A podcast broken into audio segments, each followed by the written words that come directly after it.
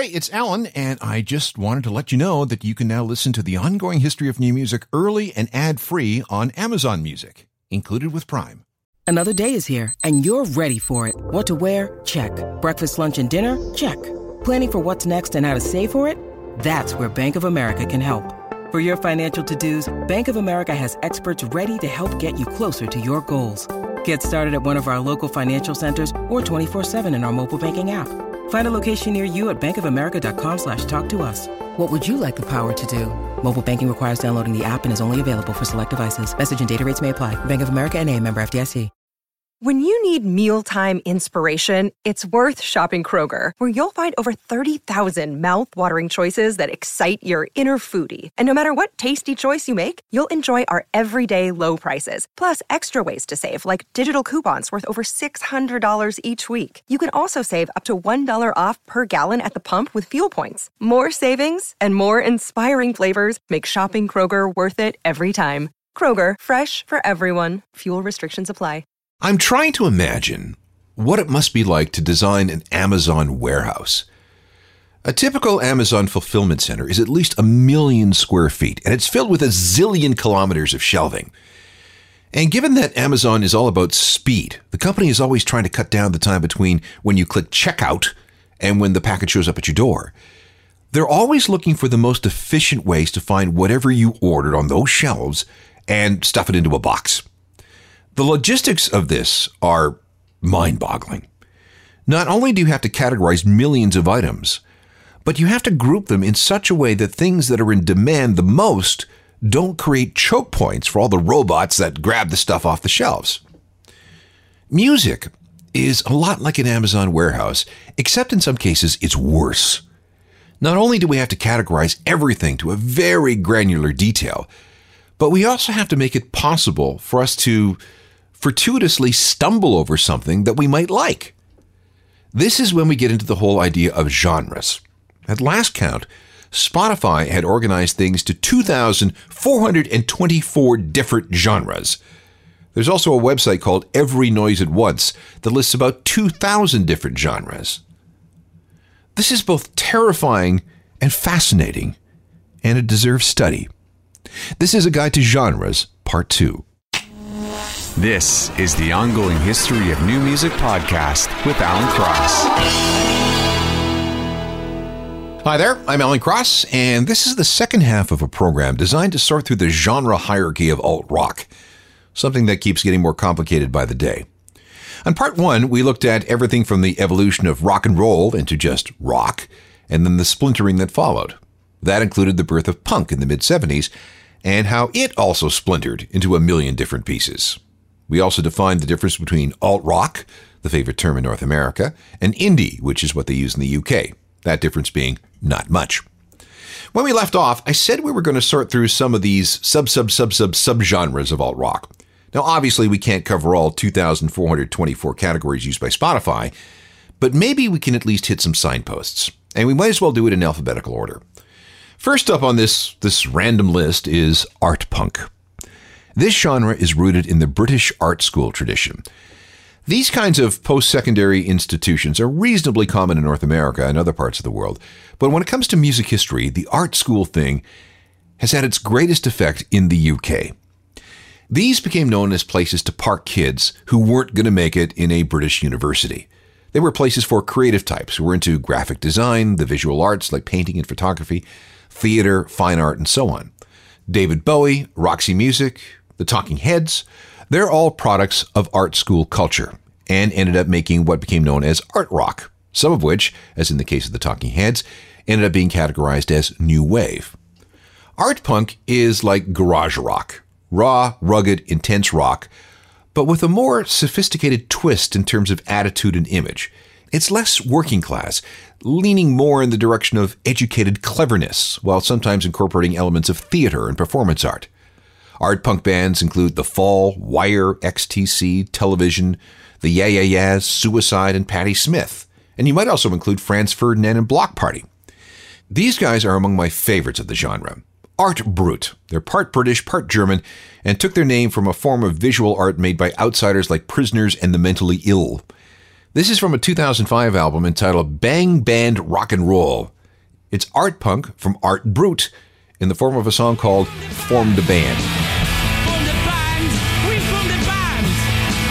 Look at us, we from the band. Honey pie, I don't know when it started, but stop buying your albums. South London's Art Brut with an example of a genre we call art punk. See what I mean about the cleverness? Next, we're going to look at baggy. This is what we in North America tend to refer to as Madchester, the kind of indie music that came out of that British city in the late 1980s and early 90s that eventually gave us some really fresh sounding bands. Manchester had a music history reaching back to the 1960s with groups like the Hollies, Herman's Hermits, and the Bee Gees. But the modern chapter began in the middle 70s when the Sex Pistols brought punk to the city. That inspired the formation of a bunch of groups, including Joy Division, The Smiths, and The Fall. Along with the establishment of Factory Records by a local TV presenter named Tony Wilson, the music really took off on its own. The next part of the story starts with a clothing stall run by a guy named Phil Saxe. Sometime in the early 1980s, he received a shipment of bell bottom trousers. Because these things were so outdated, he got them real cheap so he could sell them at low, low, low prices. Some musical types bought his baggy pants as a way of rebelling against the trend of tight jeans. Customers included the Ryder Brothers, and Saxe soon started managing their band, which eventually became known as the Happy Mondays.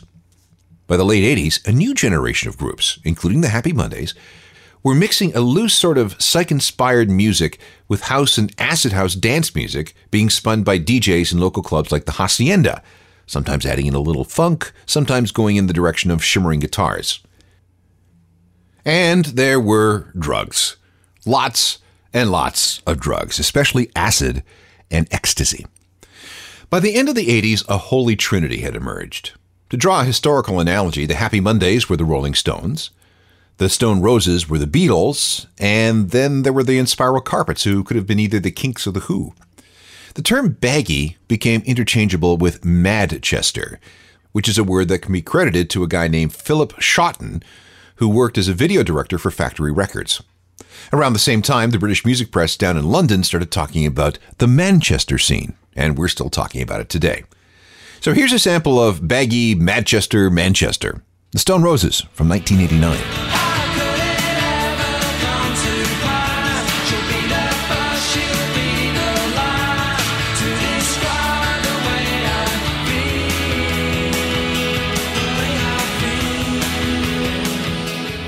The Stone Roses, music best heard while wearing baggy pants.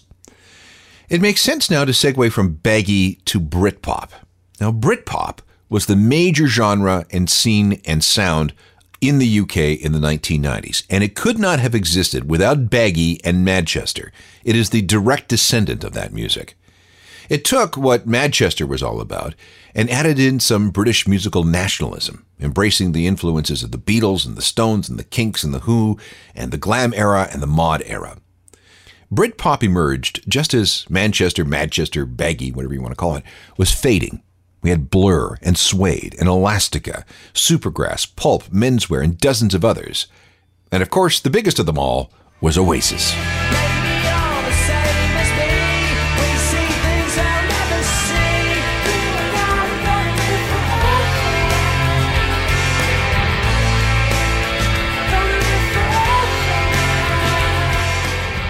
There's Oasis with a prime example of mid 90s Britpop. Moving to the letter C, here's another exclusively British genre that you may have wondered what the hell is that? The name of this group of bands is C86. In May of 1986, the weekly British music magazine The NME included a special cassette with one of their issues. The tape featured a bunch of young bands who had recently been signed to a variety of independent British labels. If you know your cassette culture, you'll know that blank cassettes had special numerical designations. A C60 cassette had a capacity of 60 minutes. A C90 had 90 minutes worth of tape. And since it was 1986, the NME chose to call its tape C86. All the artists on the tape sounded different, but they did have something in common. They were young, the music was raw and sometimes primitive, and nothing came from a major record label. Those acts who appeared on this tape eventually became known as C86 bands. And in time, C86 became shorthand for young, raw, primitive indie rock in the UK. Here's an example. The Mighty Lemon Drops were from Wolverhampton in the West Midlands. Their contribution to the cassette was called Happy Head.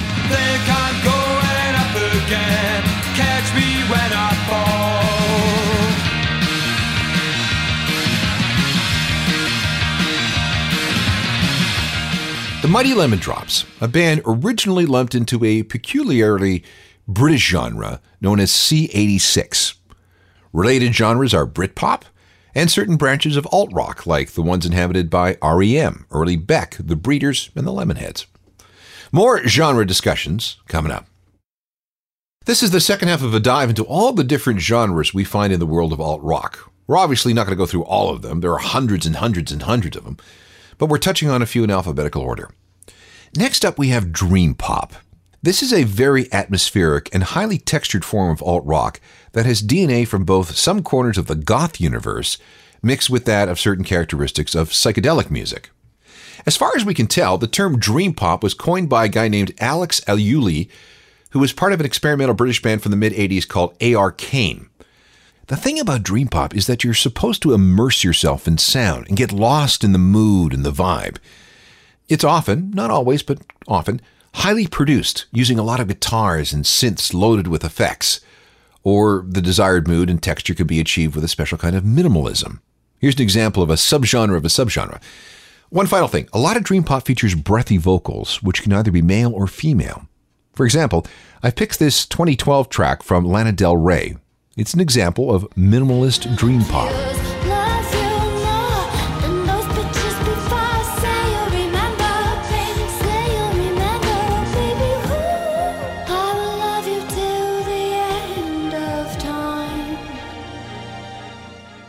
A style of dream pop from Lana Del Rey.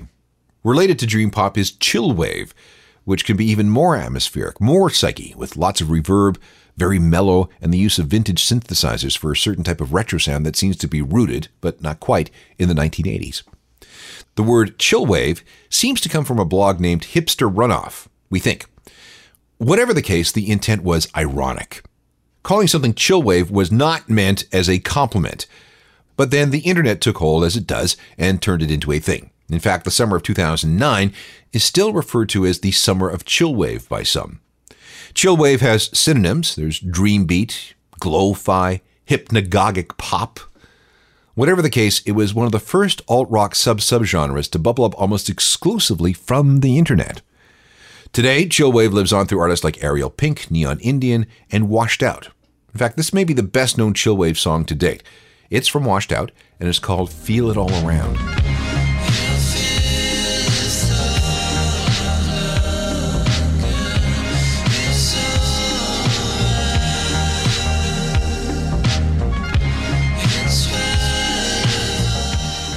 A sample of Chillwave from Washed Out, which is actually a guy named Ernie Greene who lives in Athens, Georgia. This next genre is related to dream pop and chillwave, but is at the complete opposite end of the spectrum when it comes to texture. Lots of guitars, lots of synths, lots of sound processing effects, but the overall effect is much, much harder, machine like, heavy, hard, aggressive in tone, attitude, and lyrics. And as soon as you hear it, you'll understand why this is called industrial music. Its roots go back to the 1970s to an intense experimental art rock band called Throbbing Gristle. They founded an indie label called Industrial Records, whose motto was Industrial Music for Industrial People. The sound took off in Europe at first, before being imported into the United States in the early 80s, thanks to a Chicago label named Wax Trax. It immediately caught on with the corner of the alternative crowd that was looking for something powerful, angry, extreme, and let's face it, brutal. As the 80s wore on, industrial music fragmented into many pieces electronic body music, power electronics, Japanoise, which is some of the most extreme music ever invented. Related to that is power noise. There's industrial metal, martial industrial, which would drive John Philip Sousa insane. There's witch house, dark ambient, industrial hip hop, industrial techno, industrial metal, and industrial rock. Each are variations on that initial theme of heavy, hard, and aggressive music. The two best selling industrial bands of all time are Ministry, which started out as a Depeche Mode like synth band, and Nine Inch Nails, headed up by Trent Reznor. Trent has done more than any other person to bring industrial music to the masses.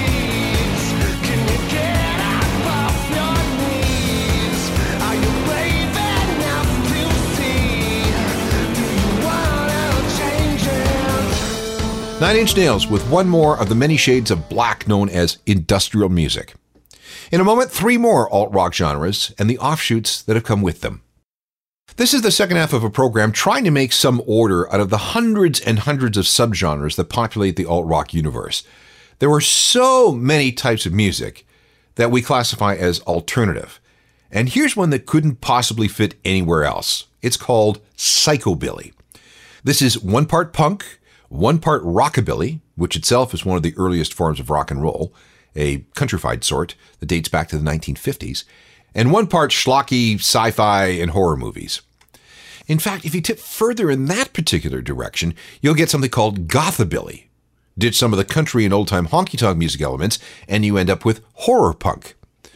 Most of these flavors also have themes of sex and violence in common, and more than a few ditch electric bass guitars for upright double basses. The king of all psychobilly bands was the Cramps. They emerged out of the stew of New York punk in the 1970s. But psychobilly's real home has become Europe. It took hold in the UK first and then moved east. It's found lots of love in many of the former Soviet satellite states, East Germany, Poland, Bulgaria, that kind of thing. Canada has also contributed to the cause. The Brains, the Gutter Demons, and the Creepshow. Most of what the Creepshow does is centered around horror movies. Here's a sample of what they do. This is from 2008 and it's called Run for Your Life. Run for your life! Nobody's gonna wait for you up. Nobody's gonna save you now. He feeds on broken dreams and haunts you through the night. Run for your life. Nobody's gonna wake you up. A taste of Canadian psychobilly, courtesy of the Creepshow. Related to this subgenre includes the previously mentioned gothabilly and horror punk, along with cowpunk, which is very countrified, and punk blues. This next type of alt rock came out of California in the early 1980s. It took Beatles like pop and mixed it with the light California psych that was popular in the 1960s. Fans took to calling this the Paisley Underground after a comment made by a member of a band called the Three O'Clock when referencing a red paisley dress found by a member in a thrift store. It came to describe like minded groups who specialized in breezy pop songs with lots of melodies. And this label had the advantage of making it easier for record labels to discover these bands. And the biggest group to come out of the whole Paisley Underground was the Bangles. Before they started having top 40 singles, they were a highly regarded garage pop band playing gigs with other Paisley Underground tag bands. And yes, the Bangles were once under the umbrella of alternative, thanks to songs like this from 1984.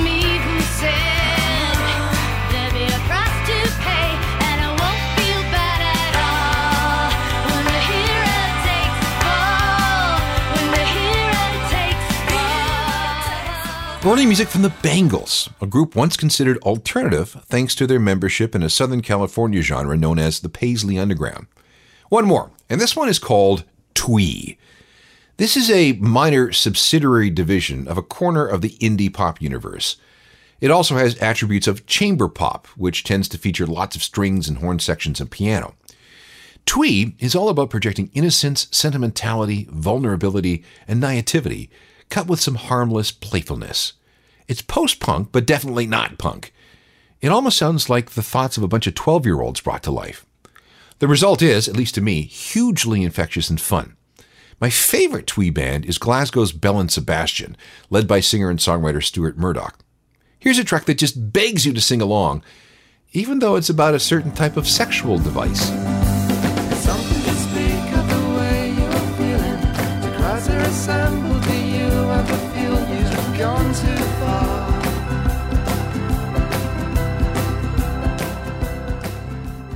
An example of an alt rock subgenre called twee. It's Belle and Sebastian with the boy with the Arab strap from 1998. And that is just the briefest examination of all the subgenres that make up the universe of alt rock. Now, we could have investigated, and I swear, I swear, these are real subgenres that have been canonized by people who do this sort of thing for a living. We have progressive metalcore, deep gothic post punk, hard chime, anthem worship, queercore, Brazilian surf rock, skinhead oi, Greek swing, baroque pop, swamp pop, antiviral pop, indie anthem folk, sleaze rock. The list just goes on forever. You get the idea. If you have the time and inclination, I really recommend you Google or Bing a site called Every Noise at Once. You start clicking around and you may be lost for many, many, many hours, if not days. If I can help with anything, my email is alan at alancross.ca. My turnaround time for answering messages is pretty good. There's also my website, which is a journal of musical things.com. It's constantly being updated. And if you want to see how often it's being updated, there's a free daily newsletter that goes along with it. You should sign up. I'm also on Facebook, Twitter, and Instagram. Give me a follow if you can. And remember that free ongoing history podcasts are available through Apple Podcasts, Spotify, or wherever you get your on demand audio. Technical production is by Rob Johnston. I'm Alan Cross. You've been listening to the Ongoing History of New Music podcast with Alan Cross. Subscribe to the podcast through iTunes, Google Play, Stitcher, Spotify, and everywhere you find your favorite podcasts.